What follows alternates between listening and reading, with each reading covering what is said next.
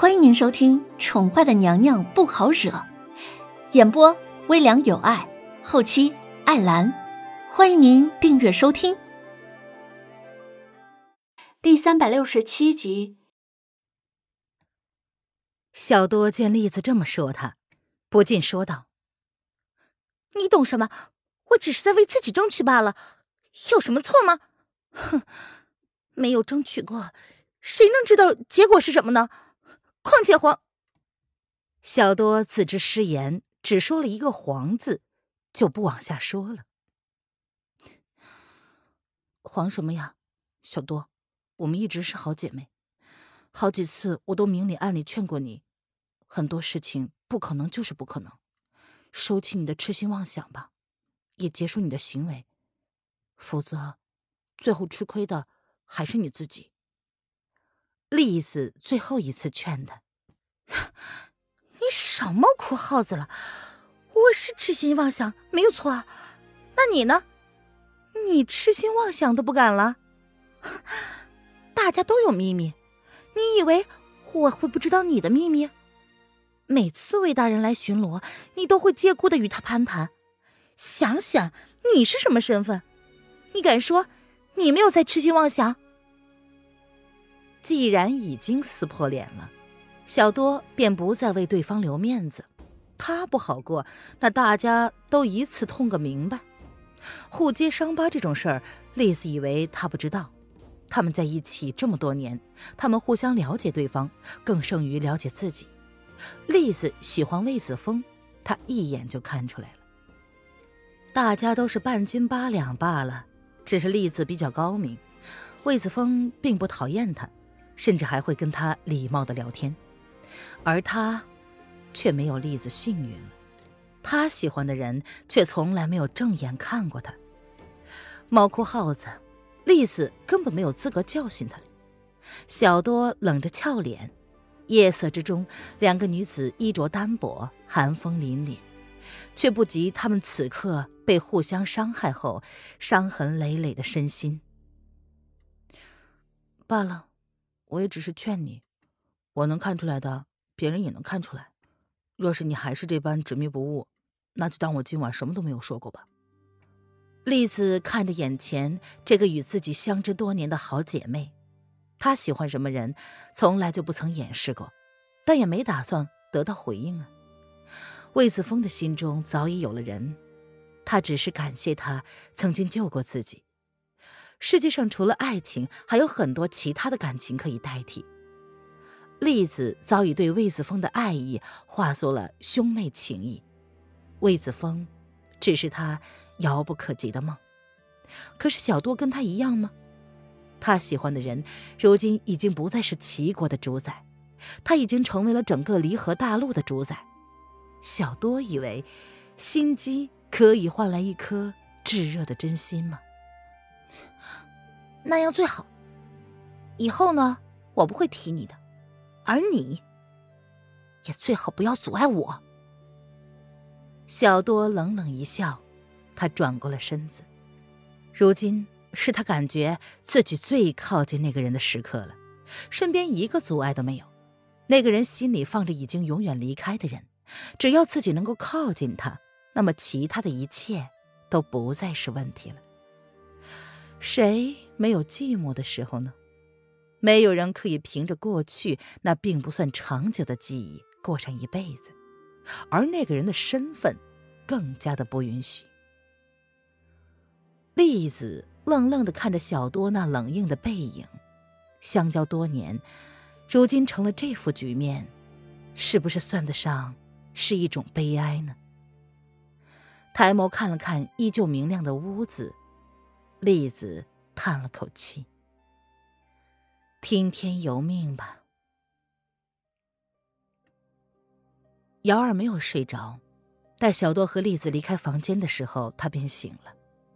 他们没来之前，他确实进入浅眠状态，可是并没有睡死。这么几个月来，心惊胆战的过日子，让他早就养成了浅眠极易被惊醒的情况。况且小殿下半夜也会饿，他怎么可能放任自己睡死呢？小多的话，他都听见了。可是那又如何呢？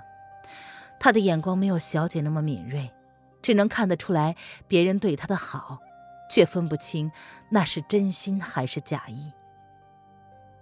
这次回宫之后，宫中多了许多关于他的传闻，种种不堪的言论，他可以当做没有听到。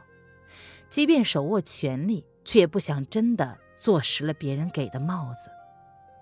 清者自清，小姐就不喜欢跟别人解释，更不屑于跟别人解释。她何尝不是呢？若不是暗中保护他跟小殿下的影阁成员，暗中告知他始作俑者是谁，他至今都无法相信小多竟会那样对他。也许还是自己太天真了吧。当初赶他们出龙贤宫，完全是权宜之计。皇上那时候可是下了死命令，任何人不得靠近小太子半步的。算了，想太多也是徒劳。最主要的是，他一直心心念念的人总算是回来了。瑶儿看着桌上热气腾腾的面条，明明是饥肠辘辘，却是没有半分的胃口。他苦苦的勾起了一抹笑容。如今他都分不清，到底谁才是真心，谁才是假意。小多如此，那么栗子呢？他没有什么事情瞒着他吗？